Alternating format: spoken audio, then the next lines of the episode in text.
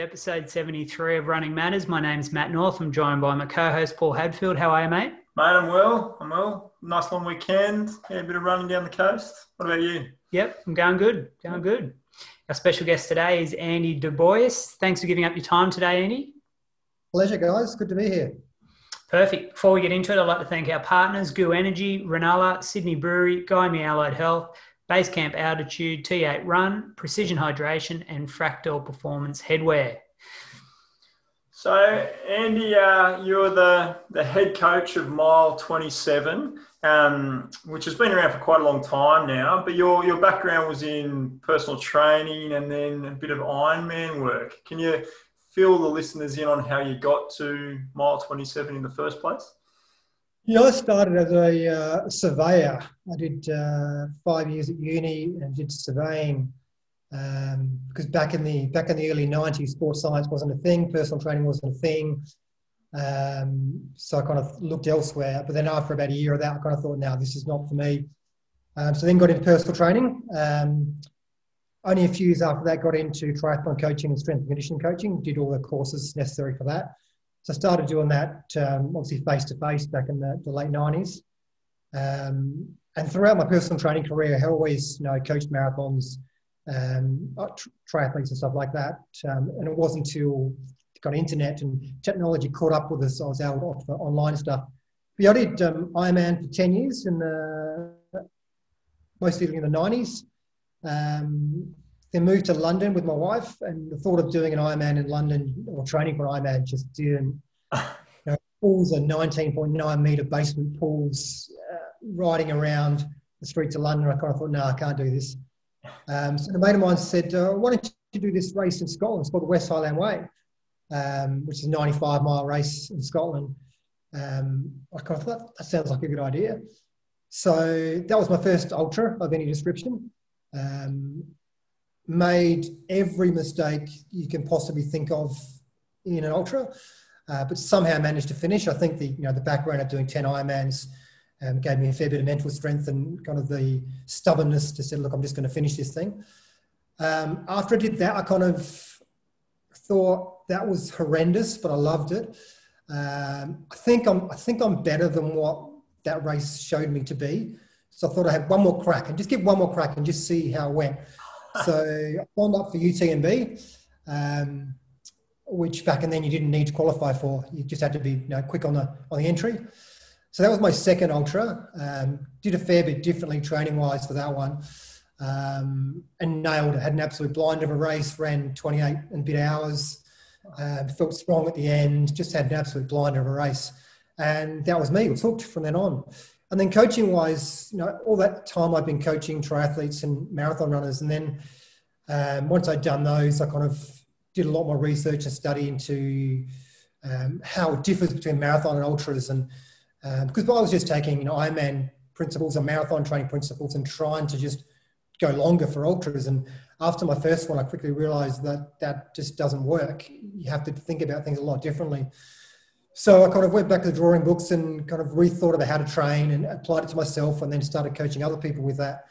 And then we left London in 2010, uh, 2011, got back to Australia, got back into personal training in Sydney, and then got an email. And this guy said, Do you do online coaching? And I said, um, Yes, yes, I do online coaching. yeah. Uh, the next few days was a mad scramble to get something on the website that made it look like I did online coaching. and then yeah, it just took off. Um, you know, within within a year, online coaching made up half my business. So within two years, it made up eighty percent of my business.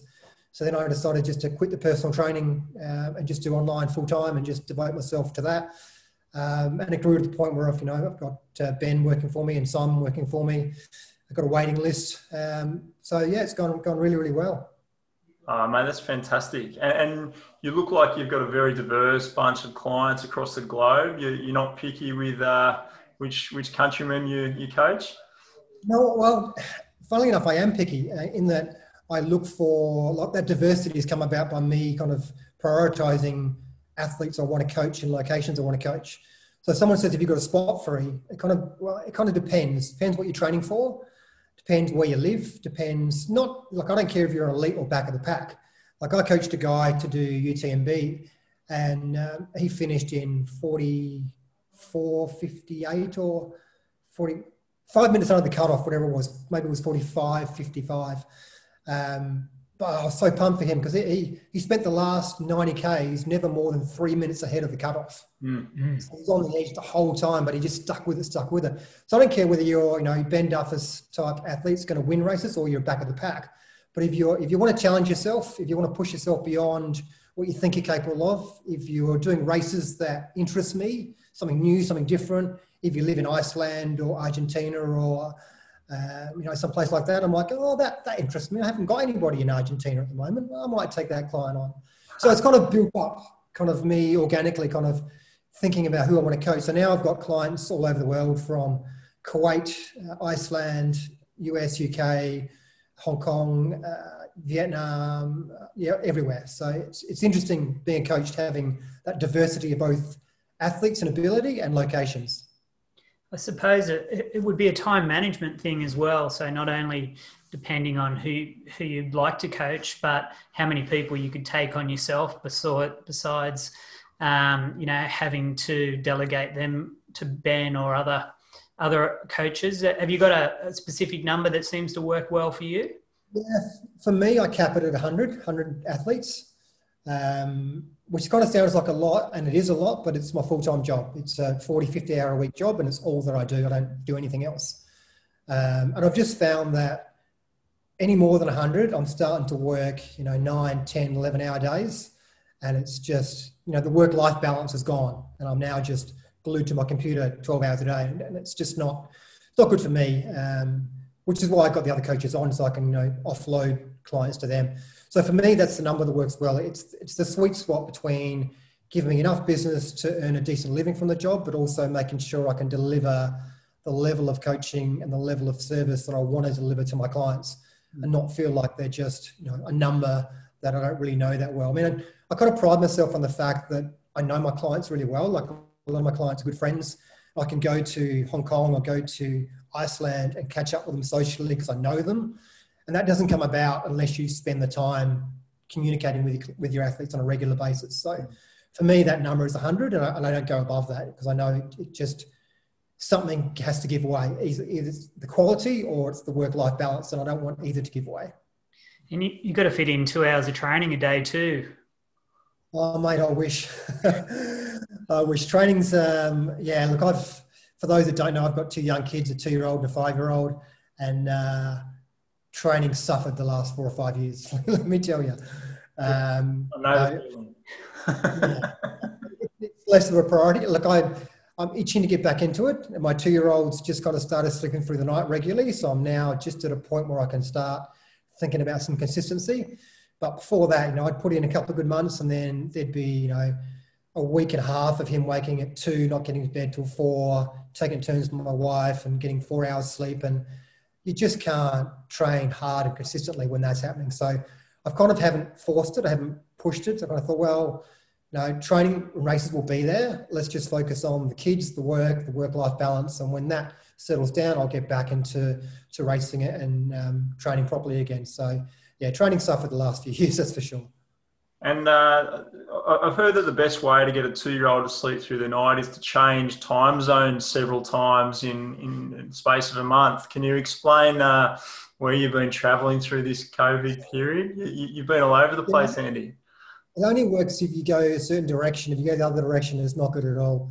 Um, yeah, so we um, we packed up a house in Byron. My my oldest, who's just turned five in January this year, we thought we'll start her with school next year. This will be the last year we can travel without taking her out of school. So I packed the house up in Byron, went to Singapore. I did a few uh, podcasts and talks in Singapore, holidays in uh, India for a couple of weeks, went to Malaysia for a couple of weeks, went to Japan. COVID hit, um, and then we were humming and hawing, should we come home? Should we stay in Japan? And look, it seems like a pretty obvious decision now with with how it's turned out. But back then, it's like it might blow over in a month or two. Maybe we should just stay in Japan, ride it out, you know.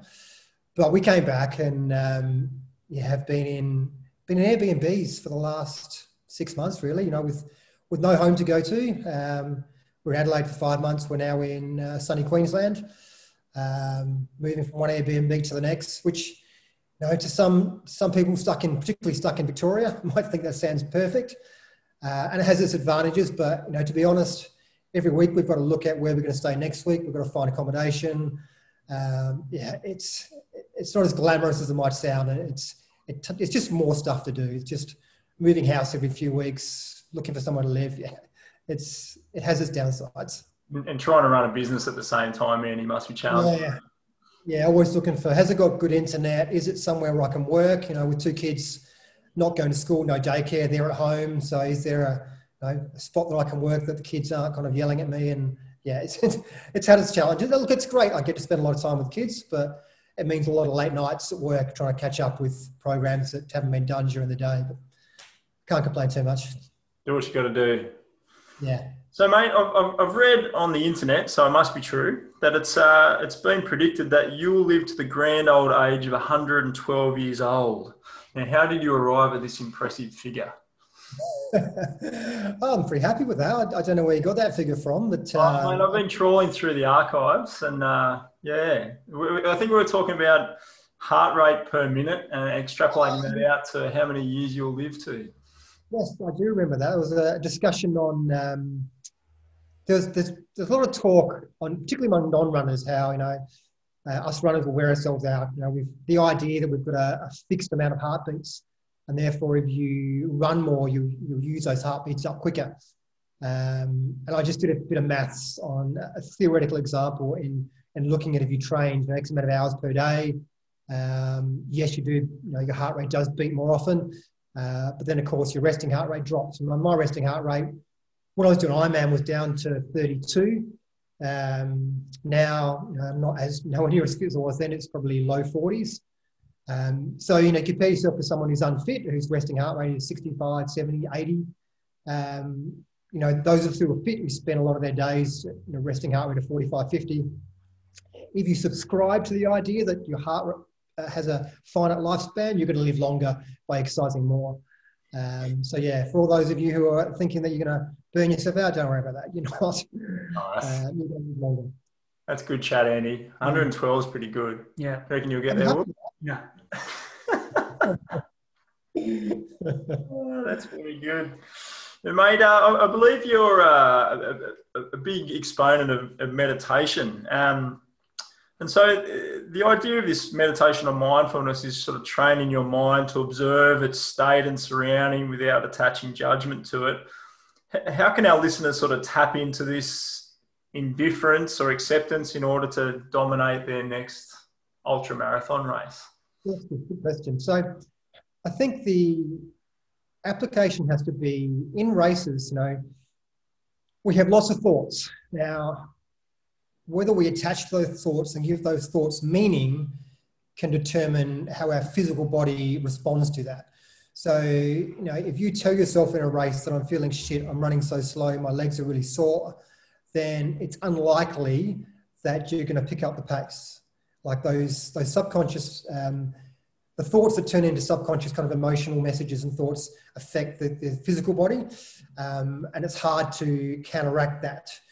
But if you don't attach to those thoughts and just go, my thoughts are saying I'm feeling like crap, but I don't really need to buy into that because look, I'm 80 Ks into a miler. I'm not meant to feel good. Like the idea that I'm feeling bad, like that's stupid because I'm not meant to feel good at 80 Ks into a miler. So does that thought help me? No. So let's just let it go and focus on the present. Now, I think, you know, any kind of meditation teacher or any kind of sports psychologist will, will say that the more you can remain present in the activity you're doing, and the less you can think about the past or the future, the better you're going to perform. Um, you know, in sports like tennis or cricket, you know, they always say focus on the ball that's coming, not what the implication of this shot or this game or serve will mean for the future, because then you start to choke. So same thing in running. It's like don't worry about how you feel now extrapolated for 20k because you might start thinking, gee, if I feel like this at 80K, how the hell am I going to keep running at 120K? That doesn't matter. How you feel now is not indicative of how you might feel at 120K. I mean, we've all had races where we've had massive lows, but then, you know, 10K further on, we've suddenly found some flow and we're ticking along feeling great again. So the more thought you give to those negative thoughts, the more attachment you have to those negative thoughts, the longer you're going to dwell in that low spot and the harder it's going to be to get out of that low spot and get back out to finding some flow again. And I think you know, most of us will know, well, that sounds logical, but I think the, the thing people kind of miss out on is practicing that in training. Like it can be really easy. Like when you're doing a, you know, set of 1K reps, for example, now you say you got six 1K reps. First two go pretty well. And then the third K, you start thinking, oh shit, this is, this is feeling pretty tough. I don't know if I can keep this up for the next four, four reps, you know. Straight away you go, right, this is a chance for me to kind of practice being mindful and being in the present. You go, what does it matter? Can I do this rep at the pace that I set myself to do? Just focus on that. Now, an easy way to do that is not even think that far ahead. Think, let's just count to three or four or 10 and just keep counting. Because as soon as you start focusing on counting and nothing else, you've forgotten about it hurts. You've forgotten about how many more reps do I have to do. And you're just thinking one, two, three, and that's all you do. So the more you practice that in training, the more that becomes automatic in racing. Um, and you'll find all the good athletes do it either subconsciously, because that's just through their life experience, they've developed those techniques, or they've trained themselves to do that. Um, either way, it doesn't matter. Like some people are just mentally tough through the experiences of their life and they've found a way to do that. Others have trained themselves to do that, but both obviously work. But I think we're missing a trick if we don't practice it in training. Even when, you know, when you do those runs and you go head out the door, it's just an easy run, and about 10 minutes and you go, this sucks. Like, I'm just not feeling it today. Like, you know, and you get through the run, like you do your 60 minutes or whatever, but it's not fun. And you, you get home and you go, thank God that's over. Where, whereas 10 minutes into the run, you think, okay, this sucks. Right, perfect. This is a great chance to practice some mindfulness. So instead of thinking this sucks, let's just slow the pace down. Let's just think about what's going on. Let's take in the smells, take in the sights, take in the sounds, listen to your feet hit the ground, focus on your breathing, just forget about any expectations of what this run should feel like and allow yourself to be present in what it does feel like. And you'll start finding that actually it's all right. It's not quick, but like it's fine. Practice, practice, practice. Like anybody who's done any meditation will know, you know, you sit down, you go, right, I'm going to meditate 10 minutes 30 seconds into it going, how long's that been? Is that must be must be five minutes? Surely. look at your watch, one minute. It takes practice. So the more you can practice these little techniques in training, the easier it is in racing. Yeah. Some really good advice there. Yeah, I go, like that. Go out and practice it straight away. Yeah. That third third K rep yeah. Gets me every time. That's right. Driving there, that gets me too. uh, mate, um, I've got a little question harking back to your Ironman days and, and just comparing that to ultra marathon, Andy. So, what I don't want to hear out of this question is it depends. I want I want some definitive answers. So, given the same time spent on course, which race, ultra marathon versus Ironman, would cause you more anxiety the night before the race? Ironman. Yep. And, and, and what do you put that down to? For most people, Ironman gives more anxiety. Like if you if you look around the start line at an Ironman or the start line at an Ultra, I've seen people literally vomiting or in tears with anxiety pre-race at an Ironman. Whereas Ultras, most people are standing around chatting, talking, smiles and places. Not to say there isn't anxiety at the start line for an Ultra, but I think the thing with Ironman is so many things can go wrong that you have no control over. Like you can be kicked in the face. I've, I've had black eyes from the swim leg. I've had the seat, the post, the little bolt that holds your seat onto your seat post on the bike snapped in half during one of my races. Yeah, right. And flying on the ground on my back, going, "What the hell happened then?" Um, I've been bitten by insects in a race. You know, chain falls off. You've got flat tires. All these things are out of your control. So mm. when things are out of your control, we tend to have more anxiety about that. Yeah. In an ultra, know, as much as we might think, oh, I didn't expect that to happen, most things that happen in an ultra can be traced back to lack of preparation. Mm. Uh, so things like you know, your stomach going bad, stuff like that. Well, probably nine times out of ten, if you trained your stomach better, trained in hot conditions, had had a plan B and a plan C, and took more pre-race um, preparation before the race, those problems wouldn't have happened. Mm. Whereas for Ironman, shit just happens and you just can't control that. So I think that leads to higher anxiety. Okay, good answer. Yeah, no, that makes a lot of sense. It means the Ironman are tougher than the ultra marathoners. I don't know. Are they? Just wear brighter clothes, I think. Yeah.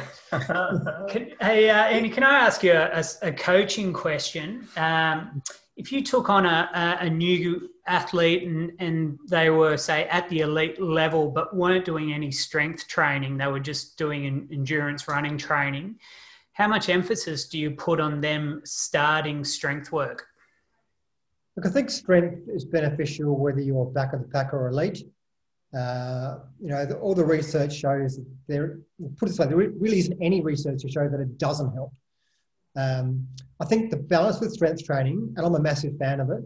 Um, the balance though is trying trying to fit it in with what the athlete's already doing, and trying to find that sweet spot between both the amount of strength training and the type of strength training, so the athlete buys into it.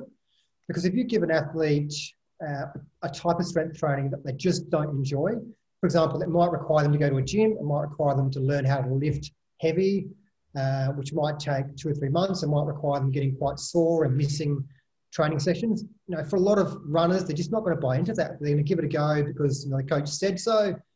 But they're going, you know what, coach? Like, I'm just not enjoying it. I'm skipping sessions. It's like, well, there's no point prescribing strength work and have the athlete not actually do it. So I think as coaches and as strength coaches, we've really got to think about can I get the athlete to buy into what I want them to do? Can I fit it into their program such that it doesn't affect their running? Or if it does affect their running, it's only in a positive way. Like, can I get them to do it consistently? Because unless you can tick those boxes, we're wasting our time. Um, I'm much bigger on kind of lighter weight, more dynamic plyometric type strength training, which doesn't require a gym. Um, and if done correctly, you know, the the introduction into it doesn't involve lots of soreness. Um, for those of you who've been to a gym, you know what it's like. You haven't done strength work for a while. You go back into the gym because everyone says you should do some. You do a session, you do it super light because you know you should do it super light. But the next day you're super sore. Um, and you kind of think, well, that sucks because now I've missed the next three runs and you don't go back to the gym again. Because most people don't realize how light and how easy the first workout into a, a typical strength training, training program has to be to not be sore the next day. Now, if you're not running regularly, who cares? Like if you're just trying to get fit, it doesn't matter if you're sore. But if you're running 60, 70, 80, 100K a week and you're sore for four days and you can't run, yeah, that does, that does matter. Mm-hmm. So I much prefer to start on kind of body weight, uh, dynamic kind of, and really ease the client into it. So you know, the first session, I say I felt it, but look, I was fine the next day to run. I think if you can do that, you, you get your clients buying into the strength training and they stick with it and then they start seeing the results. And that doesn't matter whether they're back of the pack or, the, or they're elite. Just because they're elite doesn't mean they can't benefit from strength training. They certainly can. Yeah, for sure. It's good. All right, covered strength. We'll talk about flexibility. Yeah. Mate, I, Andy, I love your quote. Have you ever seen a cat or a dog holding a stretch for 30 seconds? That's fantastic. So, is there any room for static stretching in my life as a sub amateur runner? Um, yep, without a doubt at all. Depends on what you're doing it for, though. If you're doing it because you're having to bend over because you've got young kids and you can barely touch your toes and you get sick of the inflexibility of trying to play with the kids, then, you know, or if you're sitting on the ground and you find sitting on the ground playing with the kid particularly uncomfortable because you can't cross your legs, static stretching, yep, that will definitely help. No question at all if you're doing static stretching under the belief that it will either help you prevent running injuries or give you greater range of movement when you're running, then there is so much evidence out there now that just says that's not the case at all. Um, what we typically don't, don't understand is stretching is not stretching. So the ability to bend over, touch your toes, and hold that position has no relation whatsoever to the ability of your leg to swing forward in a greater range of movement and have a longer stride length they're just not related. It's as similar as golf and running. Like there's just no correlation at all. Yep. So if you, and unfortunately that myth still persists. Like I had a client just yesterday say, should I be doing stretching? And I said, no.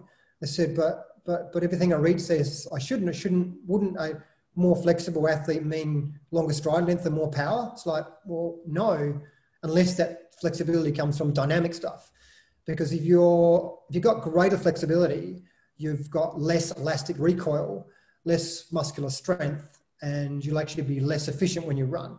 Mm. So a good example, if you take a yoga teacher uh, who's done nothing but yoga for their lives, and then they start running, they've got amazing flexibility and good strength in doing the types of poses that yoga involves. But get them doing it dynamically and running, and they lose so much elastic energy t- into the ground because they just haven't trained that. Mm. So, no, dynamic stretching, not static stretching. Yeah. Great. Yeah, that's good because I haven't static stretched for 20 years. Oh, I subscribe to it too. Yeah. Yeah, no, no, no. No time no. to start now. No, that's right. But I guess if our, uh, if our listeners were interested in some uh, dynamic exercises before they start running, they could also, they could just YouTube them to get some ideas. And he's got some. Yeah, there's plenty of stuff out there. Just simple things like leg swings, high knees, kicking your butt, hopping, skipping, bounding, all that kind of stuff is, is great for, for dynamic flexibility. Yeah, and it's, it seems like um, you're very heavy into your prescription of specific style, strength, and flexibility stuff. So, would you say the majority of your prescribed exercises are done in a standing and particularly one legged scenario? Definitely standing. Uh, one leg is a progression. Yeah. Um, I just think there's, you've got to understand with strength training that the further away from the task you're training for the exercise is, the less benefit there is. So when I say further away, if you take you know, running, which is done vertically, is done rapidly, um, versus lying on your back doing a, a leg exercise slowly, um, you've got to think, well, there's a long, a long way to get from lying on your back doing a slow controlled exercise to running upright vertically. Mm. Now, not to say there isn't some benefit, but the benefit just gets watered down, watered down the further away you go. So, to be truly effective, you want to be as close to running as you can, but it's got to be different enough to running that you're just not doing the same thing as running. Um, so, it's got to be different enough to load you more than running, so you get the benefits to running. So, for example, you know, if you were doing a wall sit, most people know what a wall sit is. You know, when you you lean against the wall in a half squat position and just hold that position. So you're working your legs, you're upright, so you've ticked a couple of boxes, but you're not moving, you're using two legs at once. So how beneficial will that be to, to running versus say something like a jump lunge? When you start one leg forward, one leg back, you jump up into the air, you swap your legs, you land down again. Now you've had a medicine ball and you start rotating your arms side to side as you do that and now you've got an exercise that looks like running, but it's harder than running. It's dynamic. So the, the translation of strength to something like that to running is going to be far, far greater than a wall sit or a leg extension or in a typical gym related machine. Yeah. So, and the, the beauty of stuff like that is you don't need to go to a gym. You can do it at home. You don't need specific equipment. Anything you do need, you can be found at home. So I think, you know, strength training, you need to find something you can do um, there's no point. The best strength training program in the world is useless if, unless the athlete does it. Mm-hmm. Um, so something you can do and something that's going to have maximum carryover benefit to your running is where I kind of come from with strength training.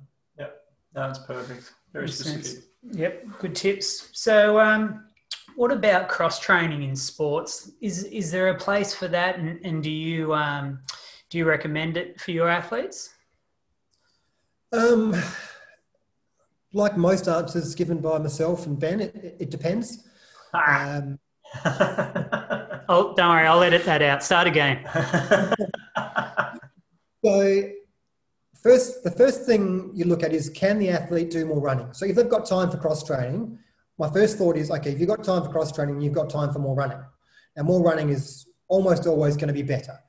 Um, or if you've got time for cross training, but we've maxed out the amount of running you can do based on historically, once we go above 80K a week, you start to break down. Then instead of cross training, I suggest strength. Then you think, well, okay, let's take the athlete who's doing two strength sessions a week. The amount of running they are doing is historically about the most they can handle, and they've got more time. So then what do we say? Do we suggest more running, which historically has led them to injury, or do we suggest cross training? I would then have a discussion on running, on running pace, um, running frequency, in terms of, okay, if you're running 80K a week and you're doing five runs a week, and historically any more than that's led you to injury, what about if we gave you some doubles? If we split some of those one hour runs into two by 30 minute runs, what about if we slowed them down 10 or 15 seconds per K and added another two half hour runs to that mix instead of cross running. So then we've got an extra hour running. We've slowed down the easy runs a little bit, so it's less stressful on the body. That's probably going to lead to better long runs and better high intensity runs and be a win win overall. So that, that would be my next train of thought. If for some reason that just didn't work, then I'd say, look, you've got more time, so let's do some cross training. Um, an example of that might be an athlete who coming back from injury or typically can't do more than one high intensity session per week. Just they might be historically have some Achilles problems that you know we push them hard more than once a week they start to break down. Well, let's give them an elliptical interval session. Mm. So trying to think about how we can best use that extra time to maximize return on running. Makes sense. And yeah. as specific as possible to running.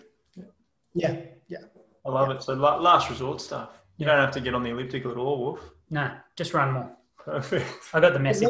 This to be, if, if they're mountain runners, hiking would be my next thing. Yeah, yeah. If you've got more time, hike. You know, if you've got a treadmill, do some hiking reps because that's very low risk mm. and it's more specific than going for a bike ride or elliptical or something. So that'll be my next suggestion. If if running wise, you know, people feel uncomfortable adding more in, do some hiking. Mate, that actually brings me to my first listener question for the day. So this is uh, from the Swiss Machine. So I'm sick of being dominated by my Sherpa-like running mate on the long climbs. How can I walk faster on the hills? Good question. Um, I think too few of us train hiking specifically. We kind of think that if we're run fit, we're hike fit. Um, and you only have to kind of be passed by someone who's a good hiker in a race to realize that, wow, okay, I've, I've got some work to do there. Um, so I think adding hiking into your, training program is particularly beneficial. I think how people do it though could be a lot better. Like I look at my athletes and you know when I first take them on, first thing I do is analyze the, you know, the last month or so of training and look at you know, how much hiking are they doing in the long runs? Are they doing any hiking training, hill training, etc. What I often see is too much hiking in their long runs like you know if you're training for a you know UTA or BTU or you know a big race like UTMB or something, you know you know you need to do hilly hilly runs in training, but often I'll see more than fifty percent of the time spent hiking and training. Now the, the fitness gains in hiking like that are, are nowhere near as much as running. So we've got to be careful in thinking about how we can get hiking fit. I, I think you're better off trying to run more of your long runs so, for example, you might drop your vert a little bit in your long run so you can run 60, 70% of that, but then adding some high intensity hiking training into your mix. So, if you've got a treadmill, you could do some, you know, 15% hard hiking efforts. If you haven't, then know, strap a backpack, five, six, seven, eight kilos of water in the pack and do some hiking reps up a steep hill. Um, I think that really helps. I mean, when I did UTMB, one thing I did differently between training for UTMB and training for West Highland Way was I did two hour treadmill sessions at 15% uh, gradient, just hiking the whole time. Wow. Just because I knew UTMB, you know, the climbs there are three, four hours long. And unless you're used to pushing the pace hiking for long periods of time, you, you're just not used to that kind of repetitive nation, emotion of just hiking, hiking, hiking.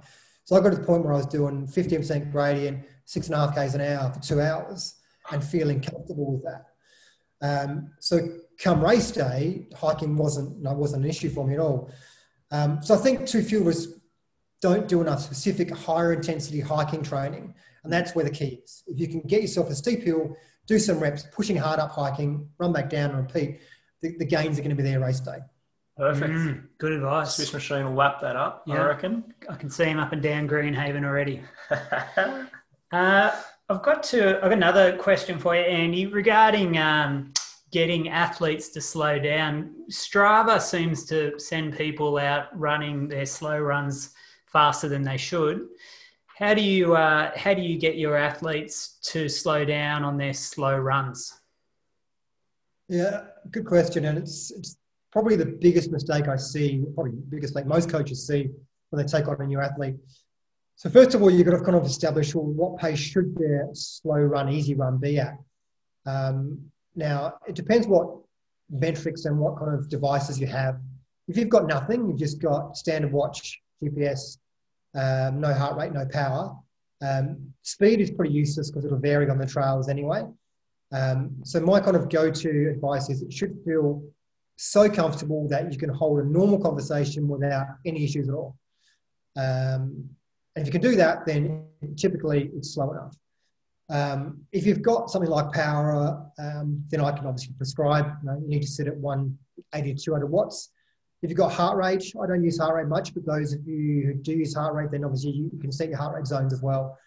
Um, but I think it's also education. I think it's you know us coaches' responsibility to educate the athlete on why running slower is going to make them run faster.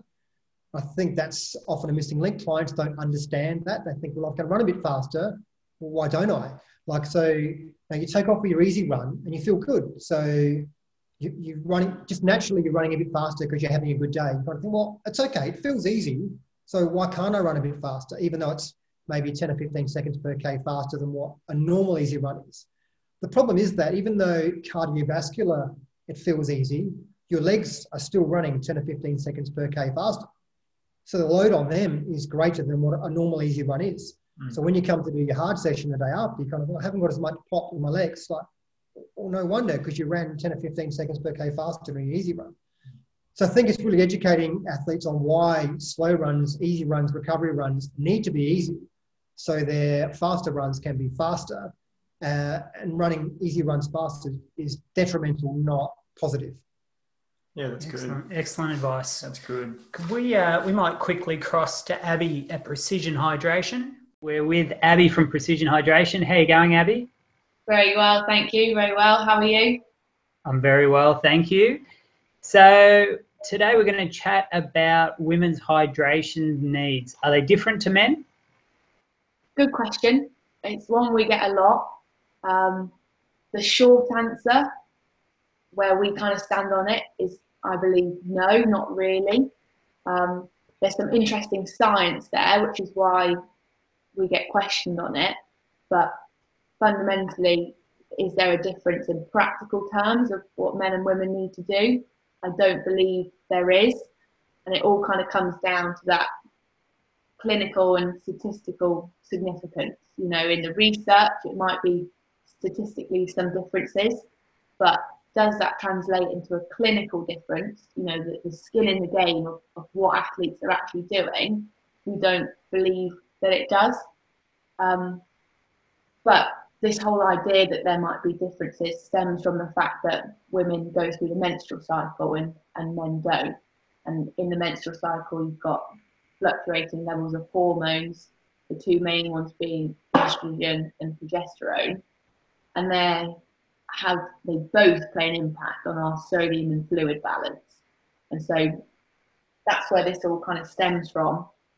But it's not the most straightforward area to understand because those two hormones have opposing effects on sodium and fluid. So it's it's not nice and clear cut, you know, it's a yep. nice of facts. It's a very tricky topic to research.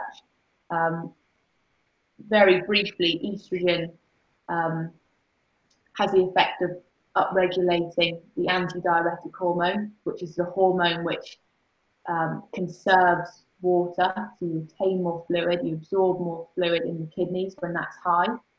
But progesterone um, acts as an inhibitor on aldosterone, which is the hormone which conserves sodium. So it inhibits that hormone, it prevents it from doing its job. So when progesterone is high, we're shedding more sodium in our urine. So they're, they're two very different actions. You know, one retains fluid and one gets rid of sodium. And when you get rid of sodium, water often follows because the body likes balance.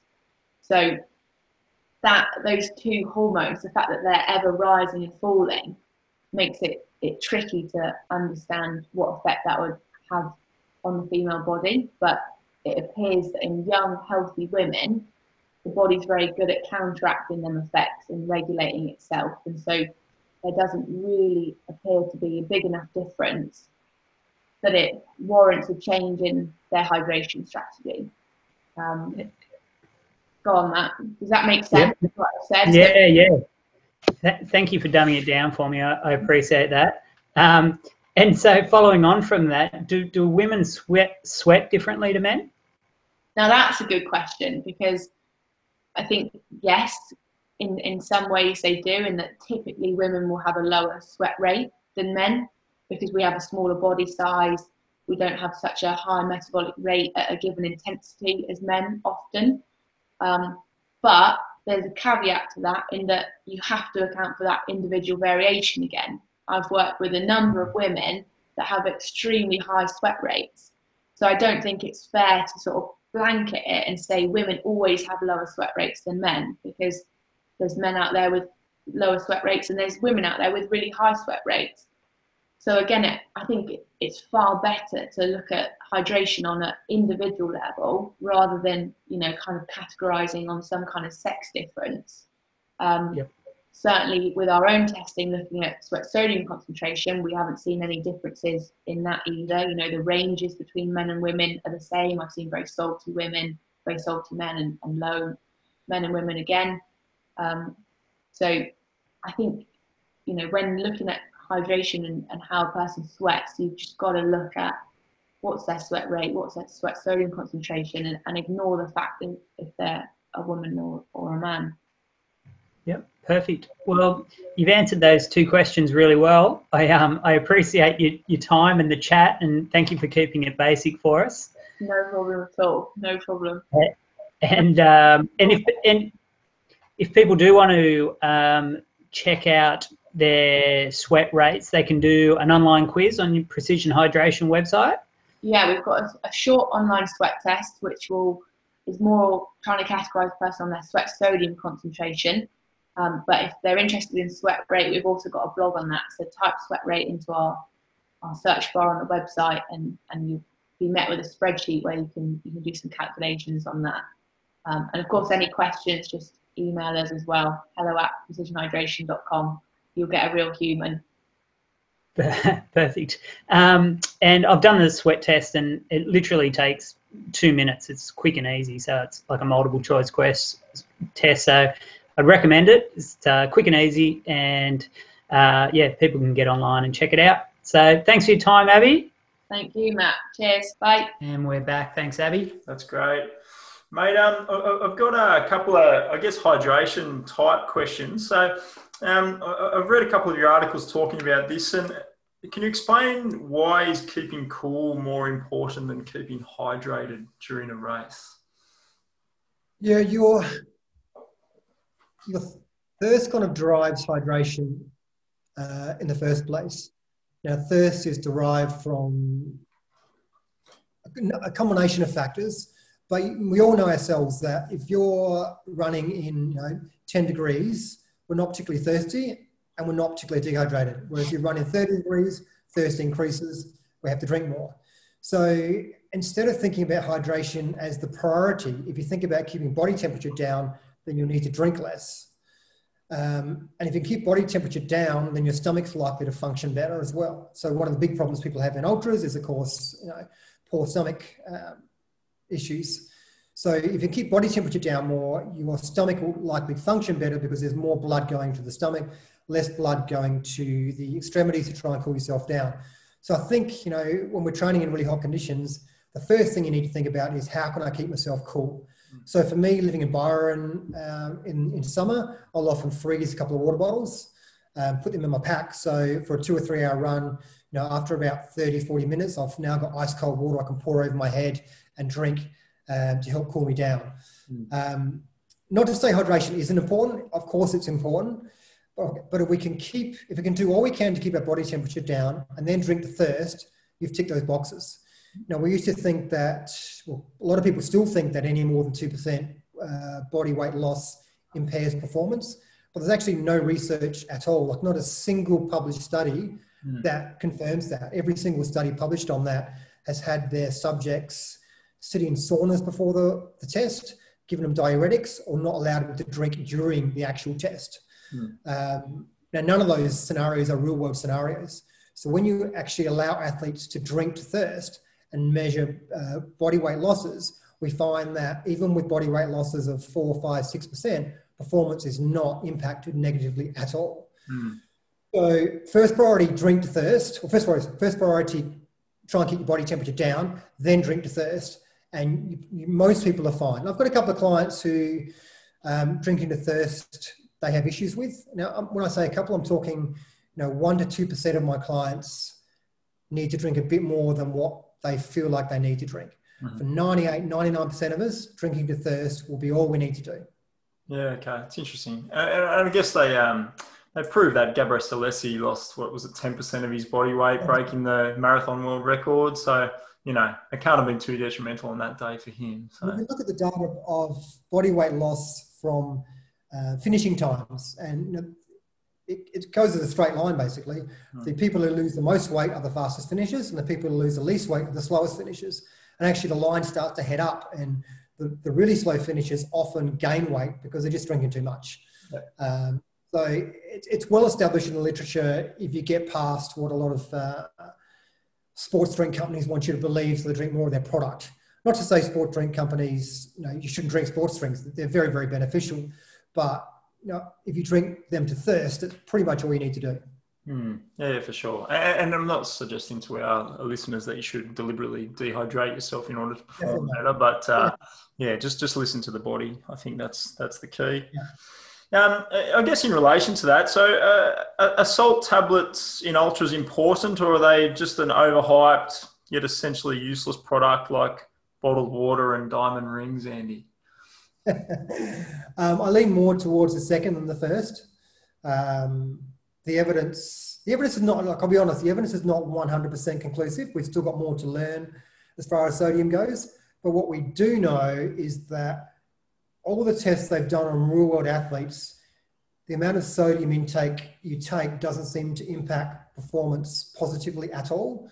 Um, from a physiological point of view, like if you test blood sodium levels before and after endurance events, we find that often blood sodium levels have increased, not decreased. So you think, well, if our blood sodium levels are higher post race than low than before, why would we need to take extra sodium in? Mm. Um, it's pretty complex, but in, in trying to summarize it in a simple in a simple way, if you drink to thirst, you're going to lose some fluid. Like you're going to be slightly dehydrated by the end of the race, which is which you know doesn't impact things at all. But if you've got less fluid in your body, then your sodium concentration is going to be higher, provided that your sweat rate is lower than your blood sodium levels, which it is. Yep. Um, so, given that, as long as we drink to thirst, then adding sodium into the mix doesn't really make sense, um, particularly you know, large amounts of sodium. And people say, oh, I need to take sodium to prevent hyponatremia, which is you know extreme low blood sodium levels.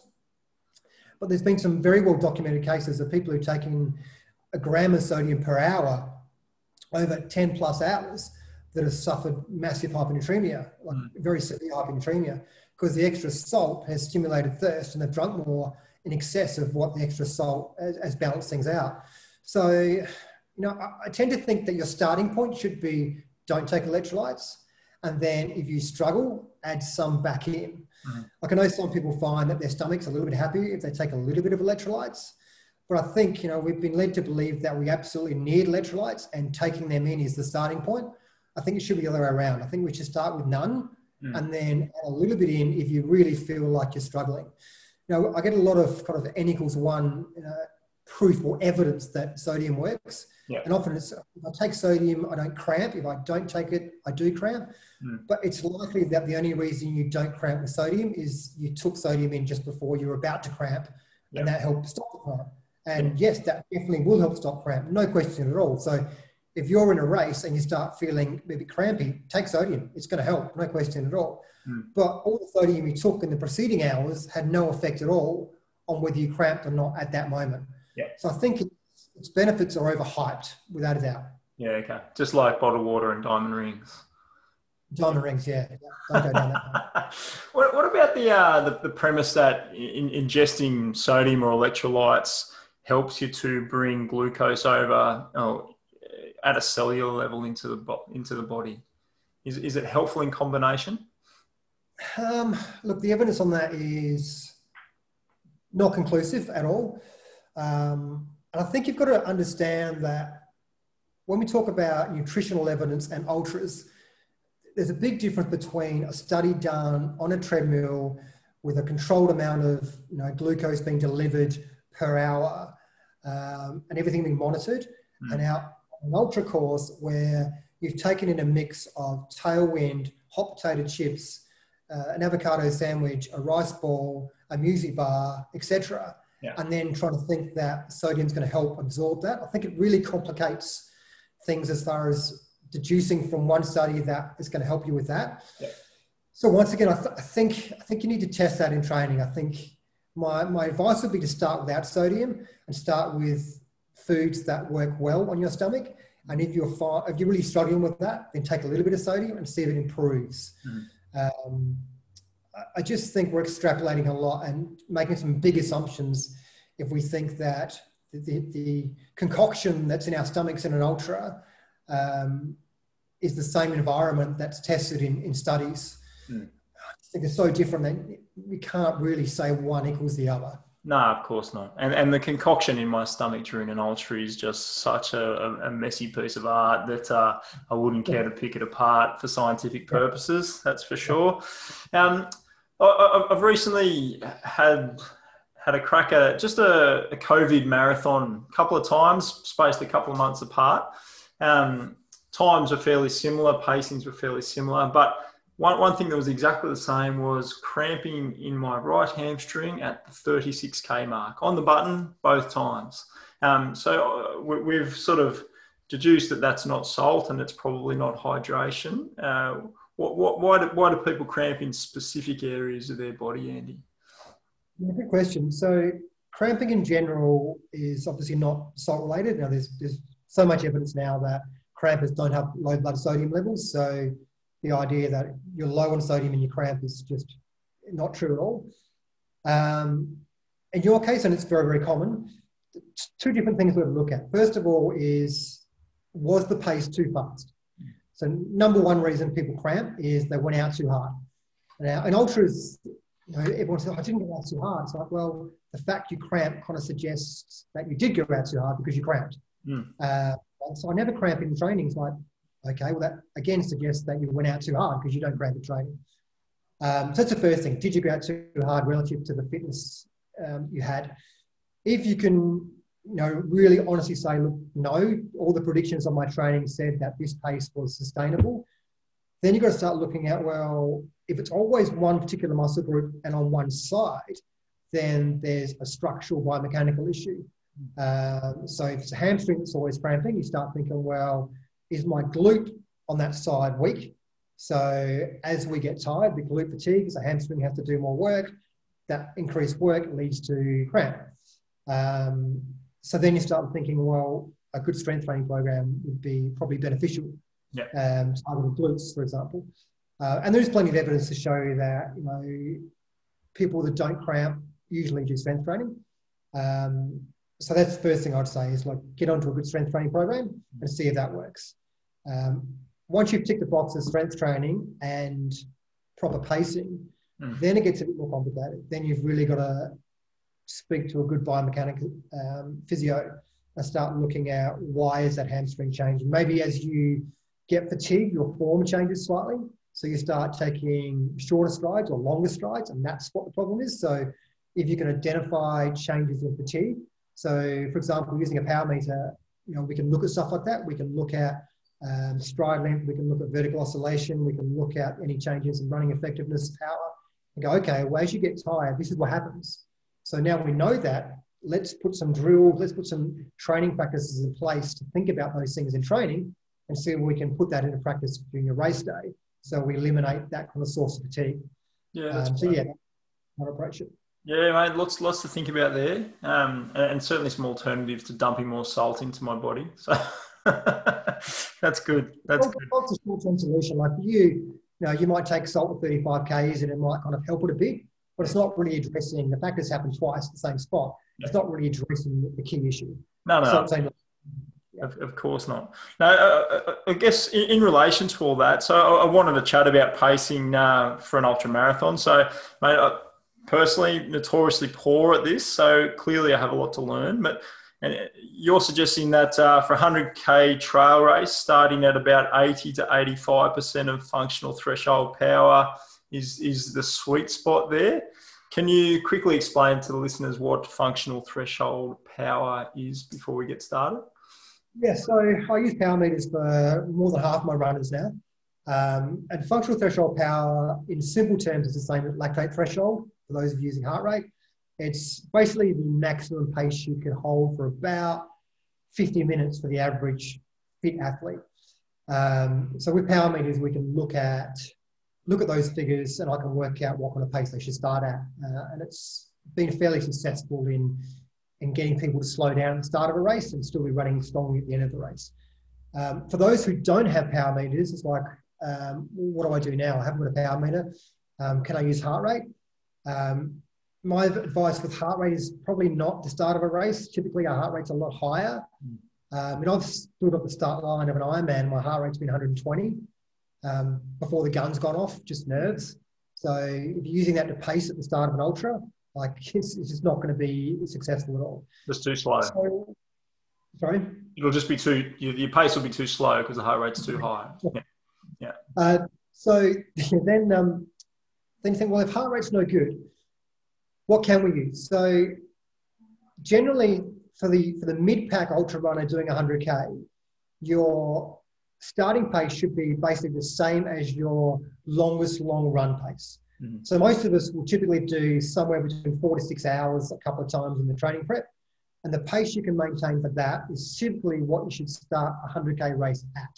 Mm-hmm. Now, the problem with that is on race day with fresh legs, adrenaline, and all your mates around you, is you think you're running the same pace, but you're actually running faster. Mm. So, you know, you might run, and you can't do it on trails because it goes up and down, but let's say it was flat, uh, your four hour run pace is six minute Ks, and you start off in your ultra and you think you're running the same pace, but actually it's five minute 45 Ks. Mm. Um, and that doesn't come back to bite you until 50 or 60 Ks in. All of a sudden, the wheels start to fall off. Feels great for the first 40K. Um, but yeah, then, then it starts to, to hurt. So in general, my advice for those without power meters is to say, look, whatever pace you think is the right easy pace to start with, slow down a bit more. Yeah. And then you're on the right. If it feels too easy, then you're on the right track. Like yeah. when I, I did uh, West Highland Way, like I came from a background of being being a, a fairly good uh, marathon Ironman runner. Like I had a, a 303 Ironman marathon PB. Mm. Um, so I, when I started my first ultra, I kind of thought, well, I'm a good runner. Um, had a bit of a self-inflated sense of uh, how good I was at the stage. Yeah. Um, so I took off with the lead pack, and unbeknown took off with the guy who set the race record that year. Um, and the first 20 miles felt particularly easy, and then I finished seven hours slower than him. uh, so, um, so I learned my lesson well and truly. So UTMB, I did the opposite. I started super conservative, and at times I thought, this is probably too slow, but I kind of thought, you know what, after the the nightmare that was my first ultra, I just want to enjoy this race. I don't care if I don't smash, you know, finish top 100 or finish. I just want to finish and enjoy it. Mm. So I took off really slow, and at I think it was Courmayeur, I was in I know 700th position, and I passed 650 people in the last 70k. Yeah. So you know, I didn't pass a single person going downhill until 120k mark. And I didn't pass anybody going uphill until about 100k mark. But from about 100k mark onwards, no one passed me. Not mm. a single person passed me. Um, so the point of that is, is, to say that if you start at a pace that feels more comfortable than you think you should be running at, it's likely that in the back half of the race, you're going to be that person that smiles and runs past everybody rather than that person that says, good on you, mate, as that person runs past you. Mm. Um, but that requires shelving your ego and watching your mates who you think you are faster than them run ahead of you um, and being very patient. And for a lot of blokes, particularly, they're not very good at either of those things. yeah. It's very, very true. But uh, the, the, there is certainly something uh, about the positive psychology in the back half of that race that really plays into what we've been talking about. And so uh, I think knowing that, that that positive finish is going to come by slowing down at the start is, is, is a really easy way to shelve the ego, as you say. It's, it's of the factors people forget is virtually no one neg splits an ultra. Like it's almost impossible to go too slow at the start. Mm. Obviously, you know, obviously if you walked a, a stack of it, uh, theoretically it is possible, but realistically, if you're running super easy, it's almost impossible to go too slow and finish the race thinking, oh wow, I could have gone faster. Mm. Like it's almost impossible to do that. Um, even even guys who set world records um, on like you know 100 miles on the track or whatever, they slow down in the last half. So everybody slows down. Yeah. So given that, if you're slowing down less than everybody else, a you're going to get to the finish line knowing that even though you don't feel absolutely smashed like you did last time you raced, you're actually going to run faster. Mm. If you ran more that last 40K, and instead of being legs so smashed that you were kind of hiking, running, hiking, running, you're actually going to be running far, far more of it than usual. So don't be scared of going too slow at the front end of a race because it's almost impossible to go too slow. And it's almost impossible to finish a race going, wow, I wish I'd gone faster at the first half. I would have finished faster overall. It, it never happens. Never. I, I, don't know that I've ever heard that the finish line of an ultra marathon, Andy. You know, I'm not sure that I will. I'm not sure. Mate, I've got a I've got a, listener question relating to that pacing, I guess, at the beginning. So this this is coming from uh, from Ben Duffus, who is officially the nicest man in ultra marathon running. Um, and he asked, has it ever been a good idea to try and keep up with Jez Bragg during an ultra marathon?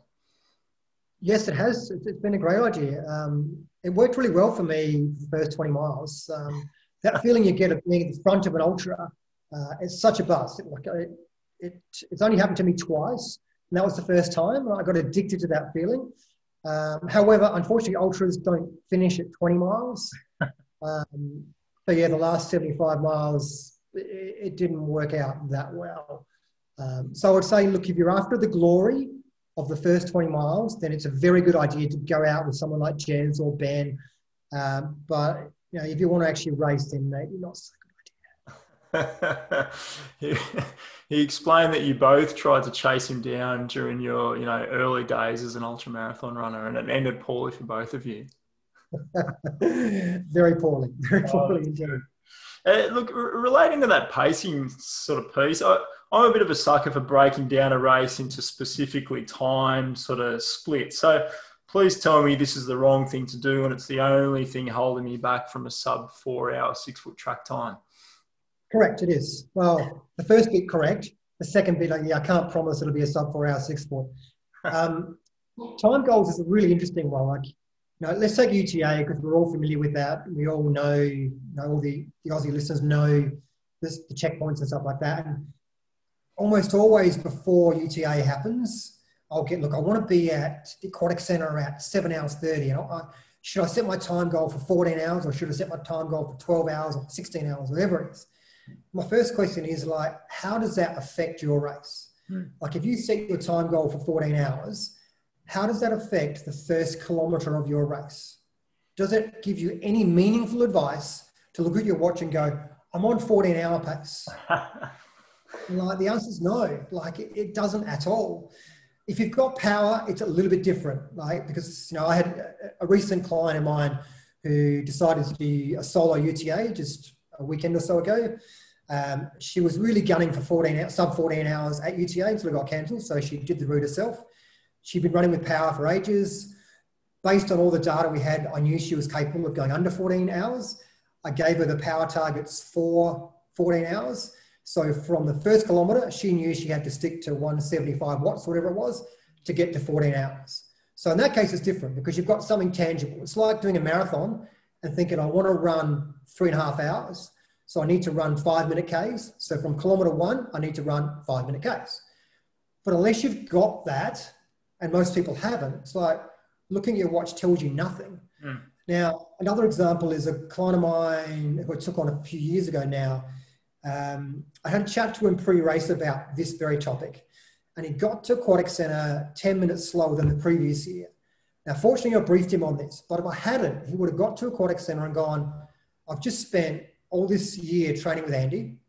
I've got to Aquatic Centre 15 minutes slower than what I did last year when I trained myself. Mm. So like, this is not going well.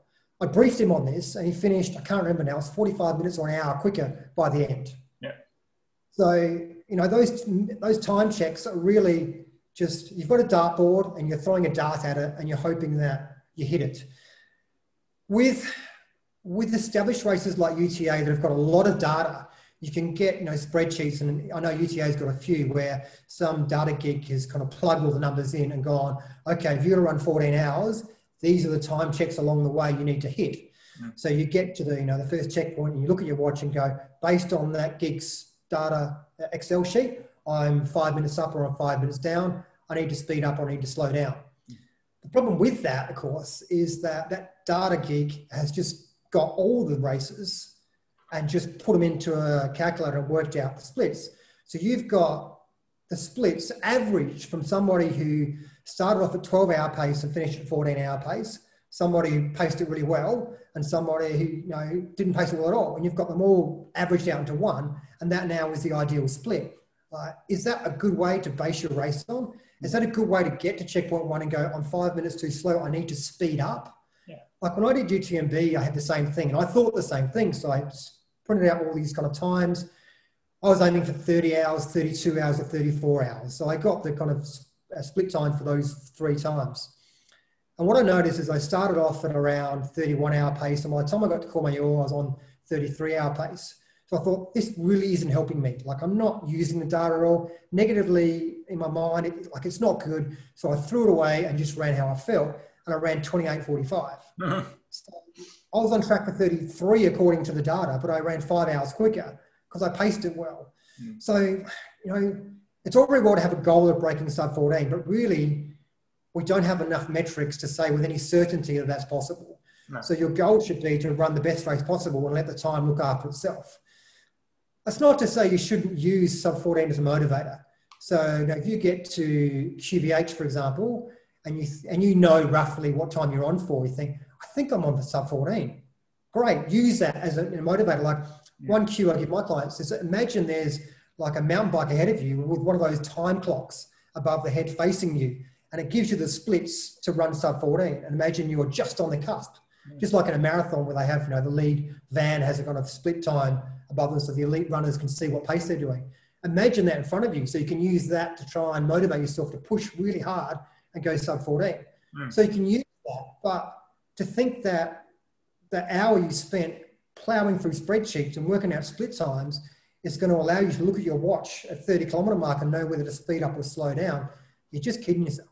Yeah, no, I agree. And look, I, think the only positive I've ever gained from it is when I'm just slightly ahead of the split time, which is completely arbitrary anyway. Yeah. And it gives you that little bit of positive psychology, I guess. But for the most part, it, it, it, seems to be a useless exercise and something just to busy myself with between patients at work.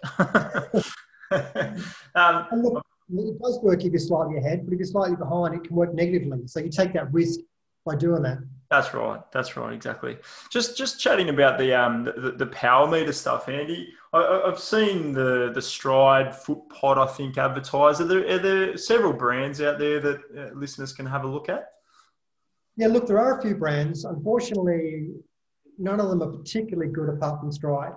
Mm-hmm. Um, I say that I, have no financial interest in Stryd. Like I, I, don't get any affiliate links from sending people there. Like I make no money from Stryd at all. Yep. Um, I say that from a point of view that I've had other clients use different power meters. I've seen the data. And the problem is that although they do give power, with Garmin Power and with Coros Power, which are the two other main companies that are doing power, the data is so jumpy that you can't really use it to look at your watch and go, I need to slow down and speed up. In real like time. One minute it's 240 watts, next minute it's 270 watts, next minute it's 210 watts. Yeah. It's like it's like saying one minute it's five minute Ks, next minute it's five and a half minute Ks, next minute it's four and a half minute Ks. Yeah. So I can't use that to actually base my training on. No. Post race or post run analysis, it kind of averages out and it's not too bad, but that's useless for you when you're actually running. Mm. So for that reason, I think if you if you're going to go down the power path, you're better off just investing the money and going with Stryd. Yeah. Other companies may catch up, but most other companies use GPS to derive their power. Mm. So if your GPS data is inaccurate, then your power data will be inaccurate. Yeah, so if you're running through you know, buildings or a forest or whatever, um, you're relying on GPS accuracy, which just isn't there sometimes. Whereas Stryd doesn't use GPS at all. Yeah. So it's far, far more accurate. So if you want to go down that path, use Stryd, definitely. Yeah, no, no, no that's good. That's good. Uh, it seems like fairly valuable sort of uh, information, repacing, training, etc. So it's probably worth our listeners just having a little squeeze there. Um, but I do like the uh, the alternate. Find a pace that feels easy at the start and then slow down a little more. I like that. Yeah. I like that quote. That's good. Um, I've got one more listener question. This is from Simon Hayes. Um, uh, she says, I, I know you're on a bit of a hiatus from racing. So, what epic event would tempt you back into the racing world, Andy? Um, yeah, I was going to race this year, to be honest. Um, I had plans to do a 100 mile race in Norway, um, up in the Lofoten Islands, far northern Norway. I'm kind of, with, with the racing, I'm kind of, like, I love traveling. I've got a, a big history of traveling. Um, so, racing for me is a way to explore different parts of the world, whether that be in Australia or overseas. Um, so, for me, the Lofotens just, you know, it's one of those places that caught my imagination. Um, so I was planning to that this May. Of course, COVID hit and, and ruined that. Um, I wanted to do Tour de France. Um, obviously, COVID hit and ruined that idea as well. Um, Australian races, yeah, looks like I'm going to have to focus on Australian races next year, um, given I don't think we're going to be able to travel overseas till at least late next year. Um, so the Aussie race that tempts me the most is GCR. Um, hopefully that'll be on next year. I mean, for me personally, I, I, I really like exploring. I like the adventure side of things. I like 100 miles better than 100 Ks. Um, just because with 100 Ks, you know you start in the morning, you can be finished by that evening at some stage, and you're back in your nice warm cozy bed that night. Uh, with 100 miler, you never know. You never know how long it's going to take. You never know what's going to happen. And to me, it just gives me that more sense of adventure um, that I don't quite get doing the shorter races. But that's a personal thing. Like we're all different. But yeah, definitely the bigger, more extreme races in, in adventurous terrain is is where my heart lies. Okay, mate, that sounds good. Sounds like there's a couple of things tempting you out there, getting you uh, back out of retirement, so to speak. Mate, my um, my, my favourite article of yours, uh, and I, have read many of them, is racing versus surviving an ultra marathon, and, and I think that's um, yeah, such a great goal for for people. I think a lot of people survive versus race. Um, if you had to break it down to, you know, a, a, couple of key points there, how would you suggest that we race versus survive an ultra? So just clarifying that, so listeners who haven't read that blog understand. So racing, I, I don't mean elites. You know, you can be back of the pack and be racing at the end of the race. Um, surviving is easier to find. Surviving is where you get to that point. You know, maybe it's 70k, maybe it's 80k of a 100k race, or maybe it's 120k of a miler and you get to that point where you think, okay, I'm done now. I just want the finish line to come. I know I'm going to finish. Like I'm not going to DNF. I know I'm going to finish, but I'm done really. Mentally, I've checked out and I just want this to be over. Uh, my stomach's giving me problems. I can't go as fast as I want to go. I'm walking more than I probably should. I'm really just want it to be finished. That's surviving. Whereas racing is, I'm enjoying this. I can't run everything, but I'm running all I can. When I hike, I'm hiking fast. I'm still pushing as fast as I possibly can within how I feel, and I'm still enjoying the experience of being out here. Um, and for most of us, like there wouldn't be a person out there that would choose the former rather than the latter. Now, how you get to be in the latter, the racing rather than surviving, really is, is dictated by the first 30, 40 Ks of your race. And it comes down to how well you pace and how well you look after your stomach if you can get the pacing right and you can look after your stomach well, then no reason at all you can't be racing the last 30, 40K. That really comes down to shelving the ego and being patient in the first 30, 40K and then taking advantage of that in the last 30, 40K. Yeah, that's perfect. So Easy simple. that. So simple. I love it. And, and the mind games become a lot more simple if you can uh, do that at the start.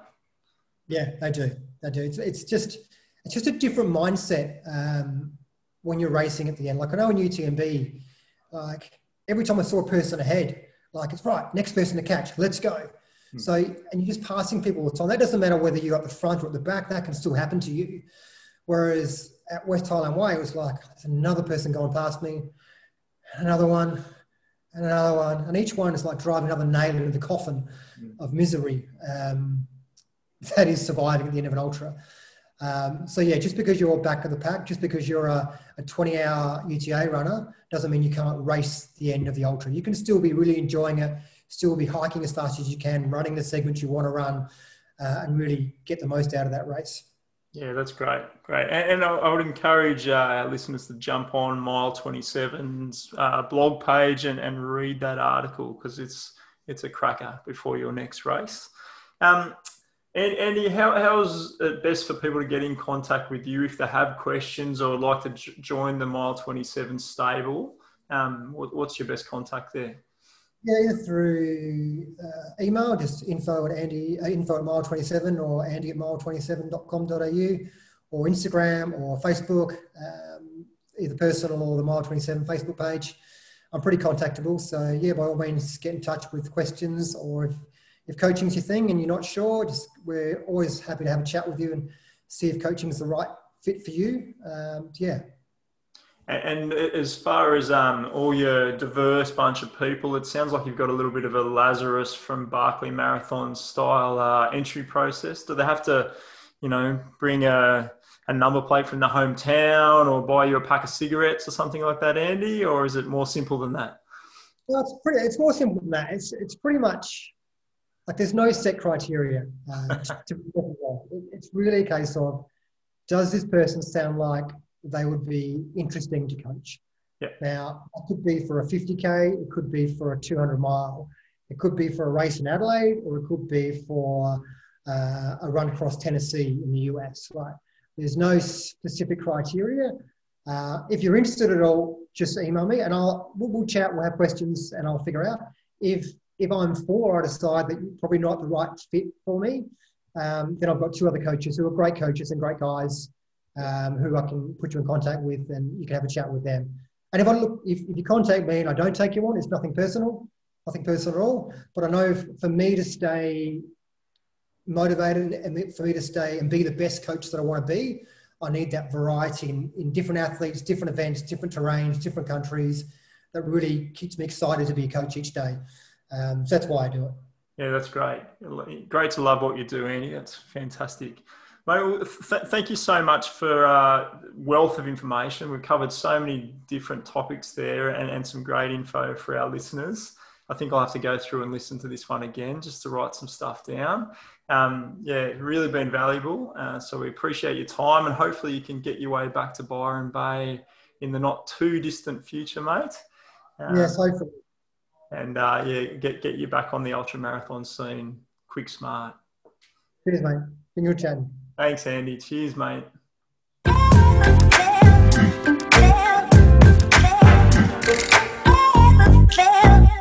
Fail.